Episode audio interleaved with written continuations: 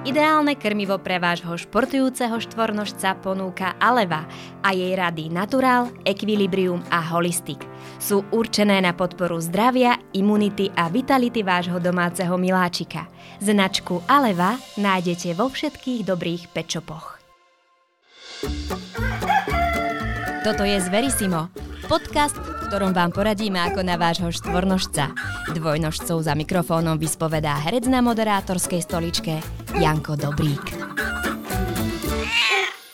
Ahoj dvojnožci. Moje meno je Jano Dobrík a vítam vás pri sledovaní a počúvaní ďalšej časti podcastu Zverisimo.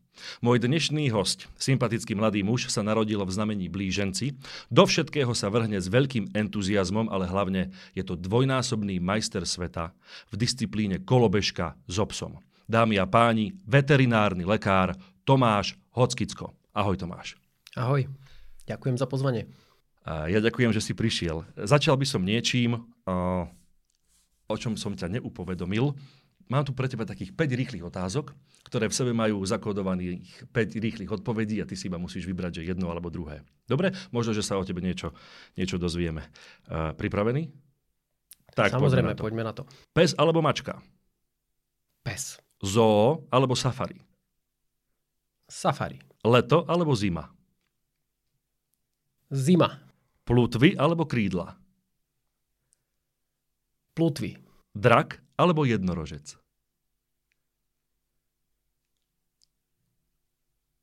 Drak. Ó, to bol ťažký pôrod, ale máme tu draka. Tomáš, ďakujem ešte raz za to, že si dnes k nám prišiel. Ja by som to začal možno, že nie úplne že k tej téme, ale mňa nenormálne zaujíma pôvod tvojho priezviska. Poznáš ho? Hockicko? Hockicko? Povedal si to správne. A uh, Ocko je pôvodom zo Spiša. A už predtým sme nejakým spôsobom pátrali po tom pôvode. Aj bol taký plán urobiť taký rodostrom alebo taký rodokmeň, A? ale nikdy som sa k tomu nedokopal. Wow, tak to je škoda, lebo na túto odpoveď som sa nenormálne tešil, že Hockicko, krásne, aj to takmer až pre hercov by som mohol povedať, že jazykolám, že povedať si ho 10 krát po sebe pred nejakým predstavením ma môže celkom dobre rozohriať. Fajn, takže toto sme sa nedozvedeli od Tomáša, ale dozvieme sa určite niečo o téme canicross a dog trekking. Tak prosím ťa, vysvetli nám, čo je canicross, čo je dog trekking a aké sú tam hlavné rozdiely. Canicross aj dog trekking sú športy, ktoré robíme s obsami, našimi štvornohými miláčikmi a v obidvoch prípadoch ich máme k sebe pripútaných pomocou sedáku a amortizačného vodítka. Psík má na sebe postroj a cieľom je, aby nám v našej činnosti pomohol. A teraz dog trekking – tam sa v podstate prevádzkuje taká rýchlejšia chôdza. Skôr je to ladené turisticky a robí sa to na dlhšie vzdialenosti. Ten psík nám stále pomáha, ale spoločne nazvime, že sme na výlete. Uh-huh. Prepáč, len tak, aby sme si vedeli predstaviť e, v tvojom merítku, čo je to dlhšia vzdialenosť? Uh, dog trekkingy sa robia aj na vzdialenosť 80 km, myslím tie najdlhšie. Takže naozaj je to také skôr putovanie, spoločné putovanie krajinou. A pokiaľ mám správne informácie, tak dokonca veľa ľudí to ale porušuje v pravidlách dog trekkingu je, že by sa nemalo behať alebo sa nesmie behať. Čo ho presne opakom je canicross, ktorý je vyslovene doslova a do písmena taký super šprint, hlavne na tej špičkovej úrovni, kde sa podľa pravidiel zase preteká maximálne na vzdialenosť 5 až 7 km, teda podľa pravidiel 7 a to sa potom uh, jednotlivé, jednotlivé trate sa skracujú podľa teploty, pretože psíci majú obmedzené možnosti chladenia, tak aby sa neprehriali, aby sme zase dodržali ich welfare a ich pohodu, aby sme vedeli spoločne naozaj všetci športovať a aby to nikoho neohrozovalo, tak sú presne v pravidlách teploty, vlhkosti, prúdenia vzduchu a veci, ktoré sa musia vyhodnotiť už vždy na danej konkrétnej tráti a pri daných konkrétnych podmienkach a na základe toho buď dôjde alebo nedôjde k úprave trate. A v prípade canicrossu, tak ako som povedal, je to taký super šprint, kde ten psík naozaj ťaha o dušu a ten bežec beží o dušu, ledva nohy prekladá aby si to ľudia vedeli predstaviť, tak na tej špičkovej úrovni sa behajú kiláky po 2,20, čo je naozaj strašne rýchlo. A cieľom je byť prvý v cieli. Rozumiem. A ja ani neviem, kde začať. To je taká, taká téma, že začneme teda konkrétne od teba. Kedy si sa o kanikrose vôbec dozvedel, cez koho a kedy a prečo si sa rozhodol, že do toho teda ideš? U mňa to bolo vďaka mojej pani manželke, pretože raz sme sa vybrali s našim pred, psíkom, máme, máme dvoch psíkov doma, Koliu a európskeho saňového psa a tá 9-ročná Kolia, s ňou sme sa vybrali na výstavu do Berlína a manželka niekde vyčítala, že v Prahe je charitatívny canicross. Že či by som si to nešiel skúsiť. A hovorím, hm, tak v tom čase som trošku behával, občas som teda uh, sadol na nejaký bicykel a v podstate som malinko tak akože sa snažil pričuchnúť k triatlonu. A hovorím, že no, mohlo by to byť fajn, lebo ten psík zatiaľ mi robil parťaka pri spoločných behoch, hlavne v soboty, v nedele, keď som išiel nejaký dlhší beh, tak som ho brával do lesa vybehať a hovorím ale, že mohlo by byť fajn si takto spoločne zašportovať. Tak som si bol požičať vybavenie a na druhý deň sme v Prahe odštartovali na, tejto charita- na tomto charitatívnom kanikrose. Čo bol tvoj úplne prvý kontakt s týmto štýlom, áno? V podstate som tušil, do čoho idem, ale, ale prvýkrát to bolo, aby som bol úplne presný, ak to chceš úplne presne, tak ak, keď som si išiel požičať to vybavenie pre ano, toho psíka, ano tak som volal kamošom, alebo teda dnes už kamošom, v tom čase cudzím ľuďom, ktorých som si vygooglil v Prahe, že kde by som si to vybavenie vedel kúpiť, alebo kde by som, ako, či mi ho vedia požičať.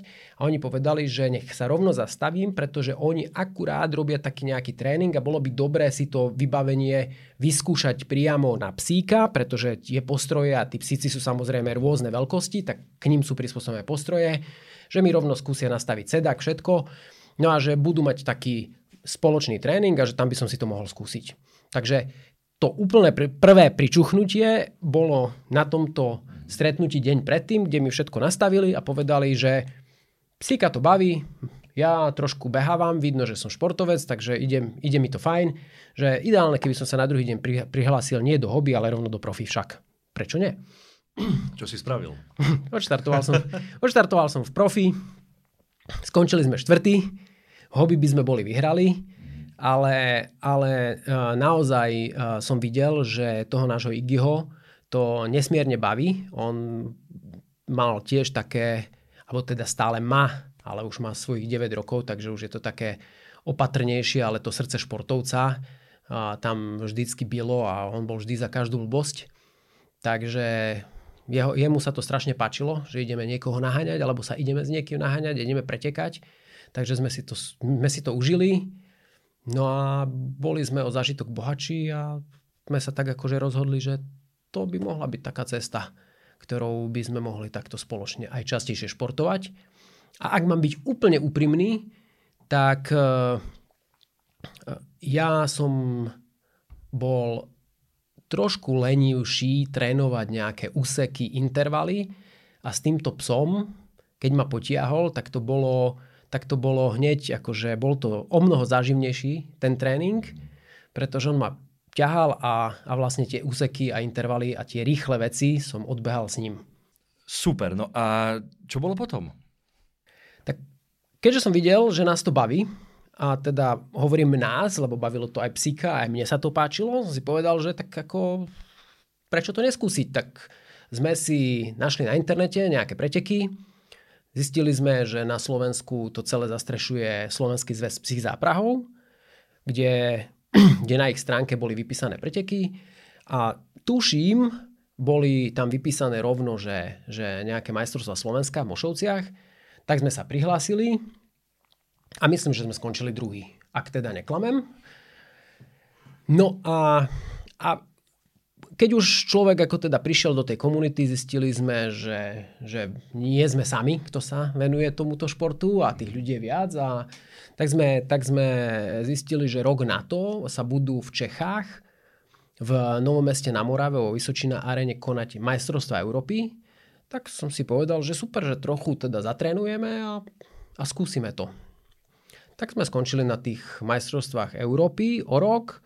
Tam e, samozrejme to nebolo, že prvé, druhé miesto, nič. To, tam, e, sme, tam sme zistili, že kde je svet a že, a že nie je len canicross canicross, ale že sa jazdí aj na kolobežke so psom mm. a prípadne uh, sa jazdí na bicykli so psom. Vždy ten psík ťahá buď ten bicykel, alebo tú kolobežku, alebo toho bežca.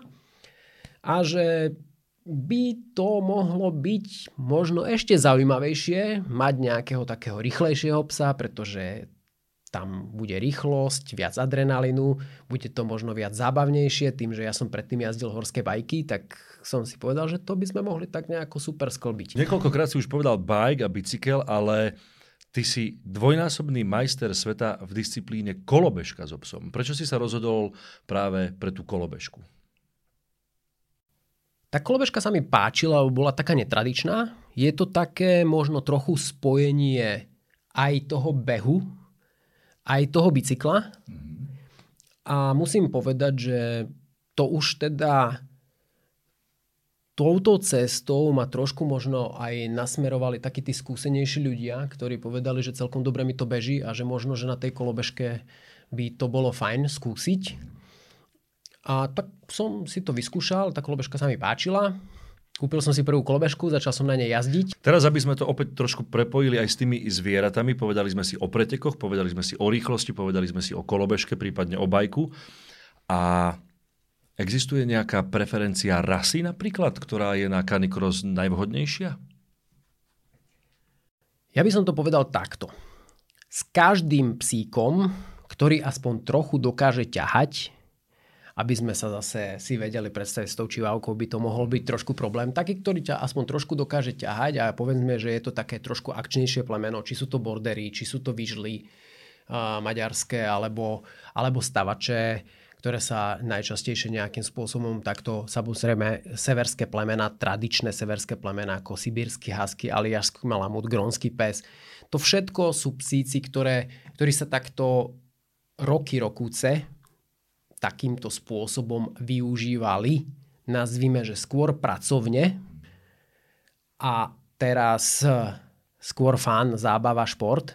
Takže tých plemien je vhodná široká škála. Pokiaľ ale človek chce dosahovať eh, naozaj akože najlepšie výsledky, prípadne sa umiestňovať eh, na top priečkách na majstrovstvá sveta a Európy, tak sú možnosti len dve. A to je mať buď severské plemeno, tradičné severské plemeno, to je buď sibirský husky, aliašský malamut, grónsky pes alebo samojed.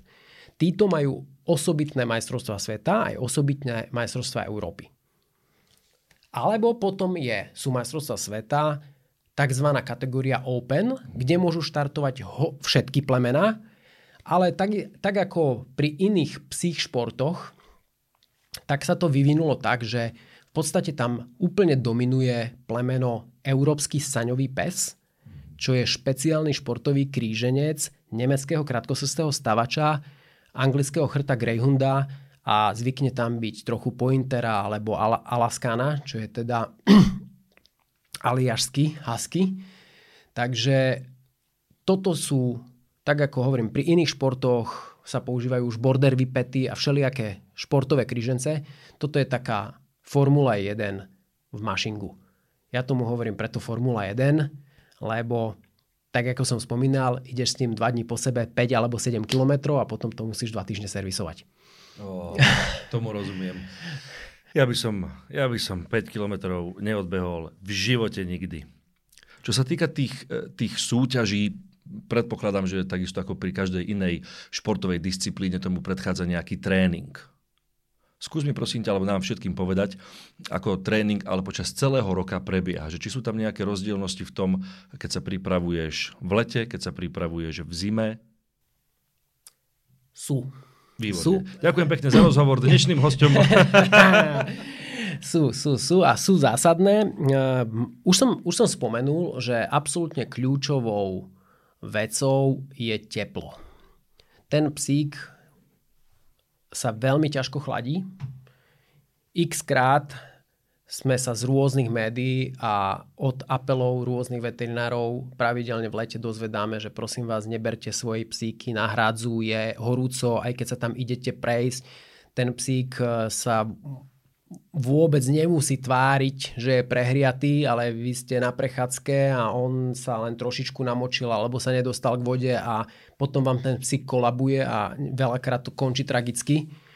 Takže, takže to teplo je absolútne kľúčová vec a tým pádom tomu sa prispôsobuje aj program v rámci celého leta tie canicrossy a ten individuálny mashing, alebo teda individuálny mashing, aby som to ešte teda takto možno trošku rozvinul a doplnil, sa robí v, lete, alebo teda na suchu, skôr na jeseň a v zime. V zime je v prípade individuálov disciplína, ktorá, ktorej hovoríme skiing a ten bežec, v úvodzovkách bežec alebo bežkár, jazdí na bežkách a ten psík ho ťahá. To je podľa mňa Úplne teraz premostím na začiatok tej tvojej kvízovej otázke, prečo zima. Zima je úplne dokonalá, lebo v zime si predstav ráno zasneženú krajinu, dokonale vyratrakovanú bežkárskú trať a ty máš pripnuté bežky, psík ťa ťaha, vychádza vám, vychádza vám ráno slniečko a letíte si 30 na lyžiach. Ako keby si mal vlek. To je proste to je ako úplne, úplne niečo nádherné, čoho sa nedá nabažiť. Takže preto možno tá zima tak, hej. Lebo na tú jeseň, samozrejme občas nám zaprší, potom sme celý od blata, občas je teplo, ale tá jeseň je samozrejme e, veľmi dôležitá súčasť prípravy. A poviem to tak, kvantum ľudí, čím viac sa tým tomu športu venuje ľudí, tak niektorí proste nemajú tie zručnosti, aby, aby si to v pohode odstáli na tých bežkách, alebo teda samozrejme tomu psíkovi aj na tých bežkách potrebuješ pomáhať, tak, tak povedzme sú sa cítia o mnoho komfortnejšie a lepšie buď na tej kolobežke, alebo na tom bicykli, alebo len keď si idú zabehať. Takže pre nich je tá jesenná časť. No a teraz, čo sa týka teda tej samotnej prípravy, tak uh, v našom prípade už by som to uh, skôr povedal tak, že sa to trošičku odvíja od toho, kedy máme nejaké vrcholné podujatie. Podľa toho to nejako smerujeme, lebo tak ako top športovci, tak aj my potrebujeme mať nejaký vrchol sezóny, ku čomu to potrebujeme nasmerovať a odladiť formu. A takisto sa tam robí nejaká objemová príprava a nejaká potom špecifická príprava. Ale nejaká taká tá klasická sezóna, keď sa na jeseň už začína závodiť, myslím na takej tej vyššej úrovni, tak e, začína niekedy začiatkom júla u nás štandardne, alebo na konci júna, začiatkom júla, kedy uh, po zimnej prestávke, kedy vôbec nezapriahame, vôbec. Pes sa len normálne bežne chodíme na, na dlhšie prechádzky do lesa a hádžeme mu loptičky a, a jednoducho si aj mentálne oddychne od toho postroja. Tak začíname plávať. Plávať e, v zmysle, že buď plávam s ním ja, tým, že som trošku... Ja som svojho času v minulosti hral vodné polo a potom teda v rámci tých, tých triatlonov som, som plával, tak tak eh, si ideme spoločne ráno zaplávať nejaký kilačik 2. Zase, zase s tým, že postupne navyšujeme tú záťaž. Ja neviem, prvý deň si, si zaplávame 10 minút, potom to natiahneme na 15 minút, potom, na, potom sa dostávame až na, k niekde k hodine. A toto sú väčšinou takéto naše nejaké také letné sústredenia a v lete strašne veľa plávame. Takisto veľký pozor, lebo povedzme, aj v tej vode, keď je teplo, sa ten psík vie prehriať. Hlavne keď ideme plávať, že, že povedzme 40 minút alebo hodinku v kuse niektorí ľudia si sadnú na pedalboard alebo do člnku a ako ten psík pri nich pláva, tiež potrebuje mať možnosť sa napiť, potrebuje si oddychnúť. My napríklad plávame tieto dlhšie vzdialenosti vždy v, v plávacej veste, že ak by sa čokoľvek stalo, psík by dostal krč, tak ho vždy viem, povedzme, buď vyťahnuť na pedal, alebo aj keď som s ním len vo vode, ja sa, mne sa môže čokoľvek sať, ja sa ho chytím, on ma vyťahne na breh, takže je to také, nazvime, že tá plávacia vesta pri týchto dlhších vzdialenostiach musí byť. No a potom e, naša príprava väčšinou sa snažíme presunúť e, niekam do vyšších nadmorských výšok, či už sú to Alpy alebo sú to Tatry kde, kde teda chodíme také, že stále sme v objeme, takže chodíme také 5-6 hodinové prechádzky, niekde okolo, okolo 20-25 okolo kilometrov, ktoré si tak trošičku, v mojom prípade ja trošku poklušem, pes si pochodí svoje a, a naberáme takúto, takýto objem. Takže dáme si takú, ráno staneme 4.30, do nejakej 11. si dáme takú 5 hodinovú prechádzku, a potom si zase oddychujeme. Dáme si druhý deň voľno, no a potom sa do, dostávame k jeseni. Takto preklenieme to leto tým plávaním a tou takou turistikou. A koncom, a koncom augusta, keďže začiatkom septembra a koncom augusta začínajú byť prvé preteky, tak už začíname zapriahať. A v závislosti od teplot väčšinou teda naozaj sa snažíme stávať skoro, aby sme teda... Ja nezapriaham, pokiaľ je viac ako 15 stupňov keď to nie je nevyhnutné na preteku, ale tam už sa vždycky potom upravuje akože tá trať, že už ako je to na, naozaj kratšia vzdialenosť.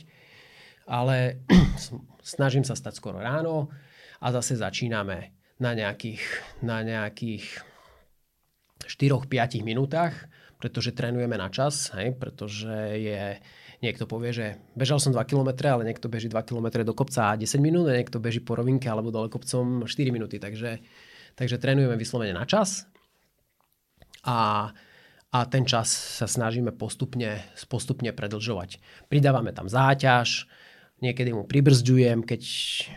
Takže takýmto spôsobom.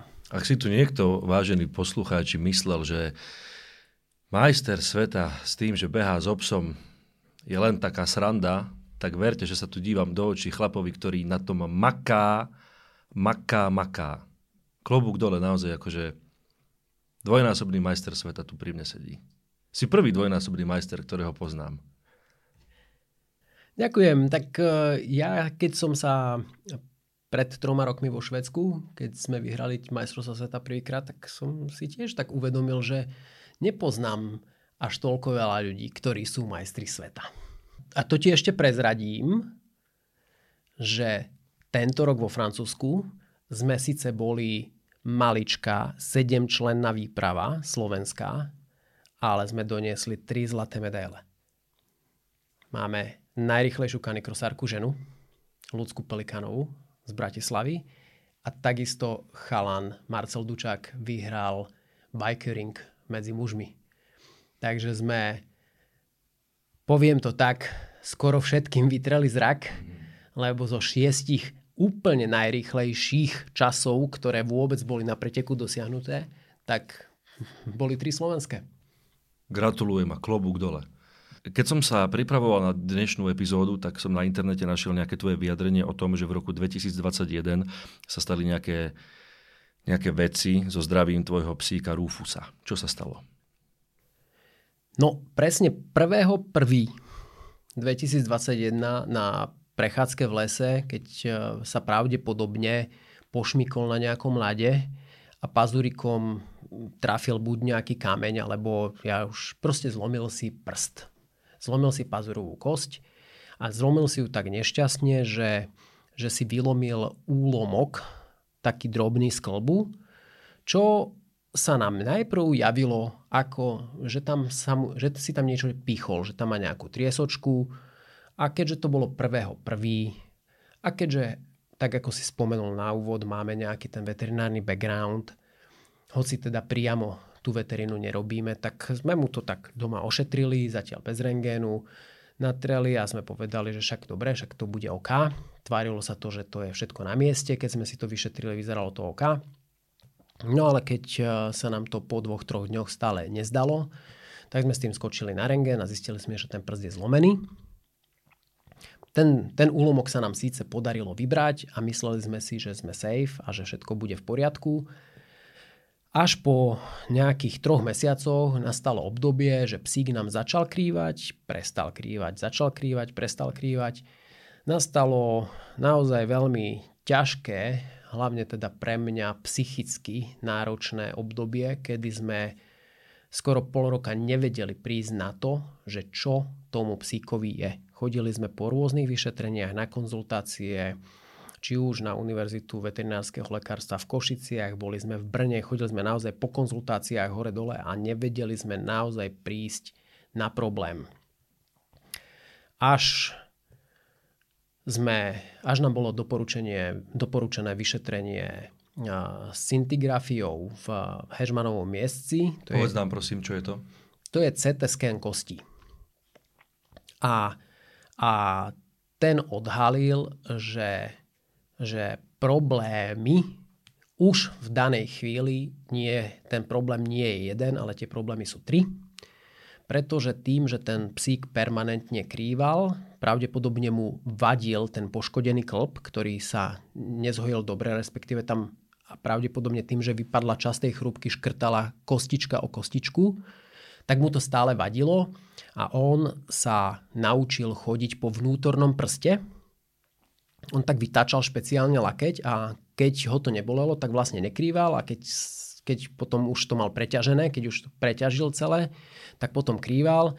Lenže ten problém sa preniesol hore na lakte a psík si zodrel celý mediálny kompartment toho lakťa a skončilo to artroskopiou obidvoch lakťov a amputáciou toho posledného prsta, alebo teda tej pazurovej kosti, pretože žiadna iná, žiadna iná možnosť nebola. Aký toto malo dopad na canicross? Alebo na, na disciplínu kolobežka s so psom?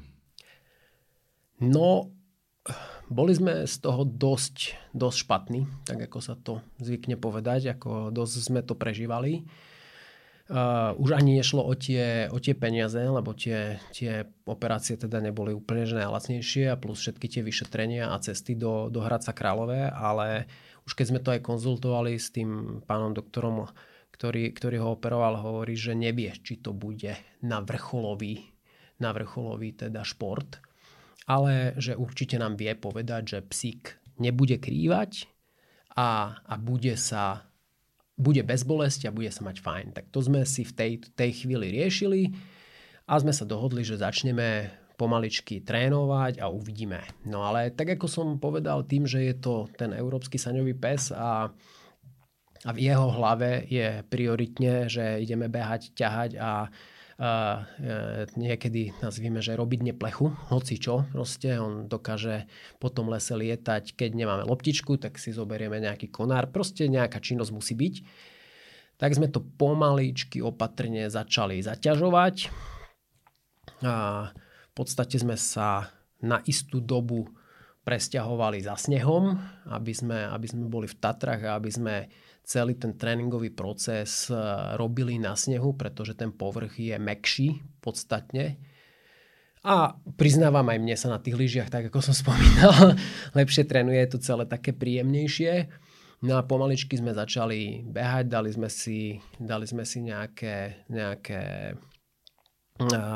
časové intervaly a obmedzenia a rýchlostné obmedzenia, aby, aby sme niečo neprehnali a snažil som sa ten tréningový plán pravidelne konzultovať s pánom doktorom eh, v Hradci Králové a, a podarilo sa nám ho krásne dodržiavať a, a psík behal a chvála Bohu sa, sa nič nedialo.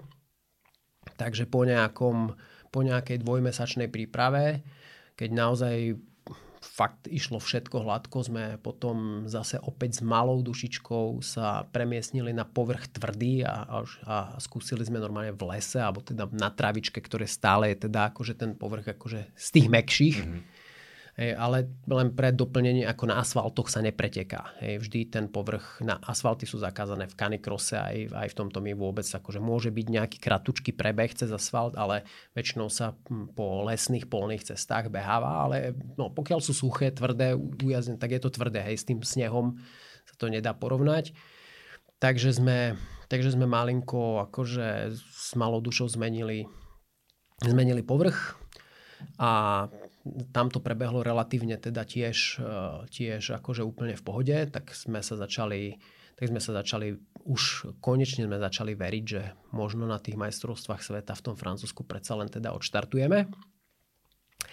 A aby to nebolo také jednoduché, tak na Veľkú noc, keď sme išli do Tatier, tak e, prišli trochu minusové teploty a tým, že sme už nejako si neuvedomili, že ho treba obliesť, respektíve teda prišlo to ochladenie také, také, také nazvime, že nárazové ochladenie, tak som si povedal, že á, však super, však ako tam ešte nejaký tréning je, je chladno, je fajn, všetko a, a prišli sme na tréning a ten pes sa stále, to, to si, by si toho musel vidieť, ja keď vyberiem postroj, alebo on keď vidí kolobežku alebo lyže, tak on proste mu svietia oči, on začne vyska, vysk, vyskakovať, on začne vystrajať, lebo on už vie, že proste sa, sa ide, ide na tréning alebo sa ide pretekať, rýchlo sa popozera okolo seba, rýchlo si nájde miesto, kde sa rýchlo vyvenčí, aby už ho nič nemohlo obťažovať.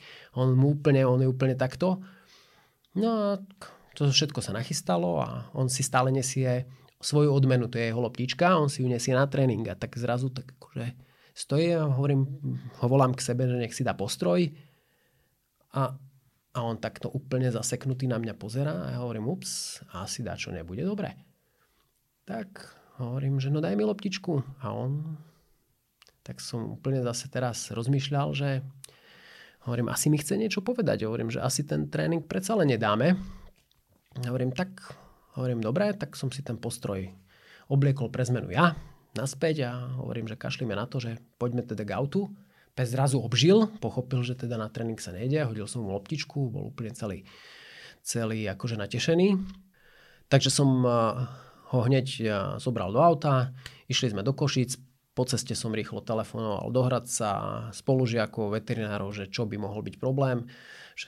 Všetci sme sa zhodli na tom, že pravdepodobne tie lakte zachladli, pretože aj ľudia, ktorí majú artrózy alebo teda sú po takýchto nejakých artroskopiách, tak sú veľmi eh, hákliví na, na počasie alebo na zmeny počasia alebo hlavne na takýto chlad.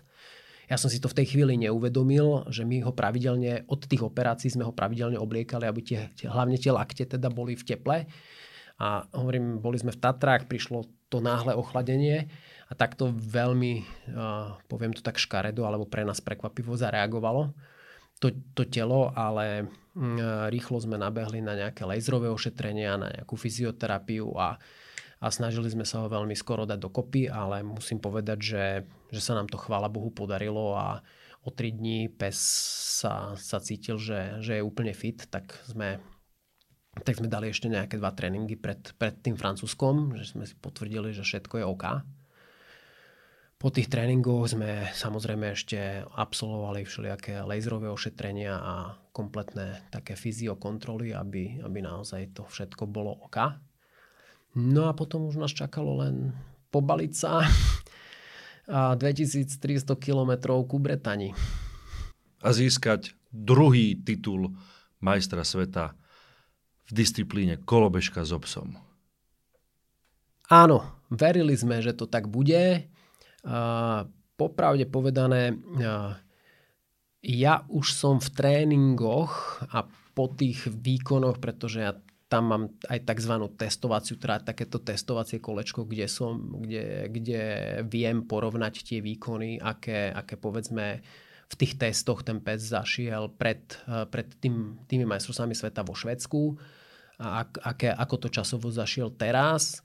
Plus uh, som do poslednej chvíle, naozaj týždeň pred pretekom som skladal novú kolobežku, tú 29-29 spomínanú, ktorá nás uh, mala ešte o niečo zrýchliť, pretože teda tá valivosť toho, toho veľkého kolesa vzadu je predsa len o niečo lepšia a zároveň aj zotrvačnosť, čiže som vedel, že aj tam by nám nejaké tie, tie sekundičky mohli teda pristať k dobru.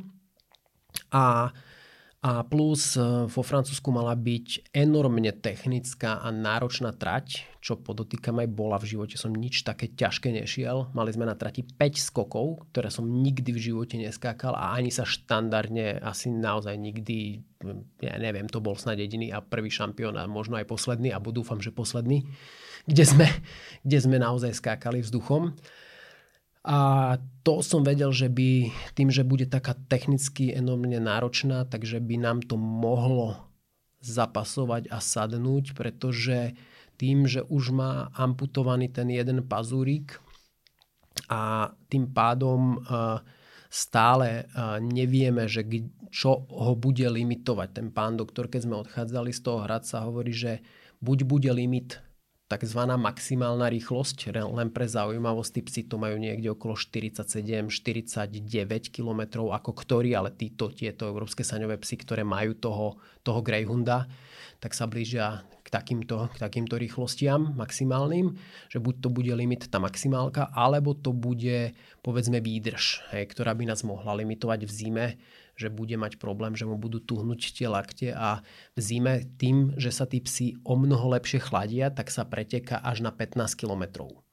Takže tam, tam, ten, tam ten zážitok je, uh, poviem, že, že o to dlhší. Tu je taký koncentrovaný a rýchly a tam je, tam je taký dlhší. Tam, tam naozaj akože stráviš na tých, na tých lyžiach 20, 25, 30 minút v závislosti od trate, ale tie, tie vzdialenosti sú také. Hej. Takže, takže nejaký ten limit, e, ale hovorím z tých, z tých uh, testov už sa mi zdalo, že, že skôr, uh, že skôr akože to bude také, že bude to fajn a mohli by sme byť rýchli a tým, že na tej technickej trati nebudeme dosahovať tieto maximálne rýchlosti, takže by sme možno nemuseli trpieť na takéto tieto naše obmedzenia. Čo nakoniec kláplo, chvála Bohu. Tomáš, chvála Bohu. Krásny príbeh, krásny výkon, uh, krásny rozhovor. Ďakujem ti za to, že si mňa a všetkým ostatným trošku priblížil aj canicross, aj ten dog trekking, ale hlavne disciplínu kolobežka s obsom, v ktorej si dvojnásobný majster sveta.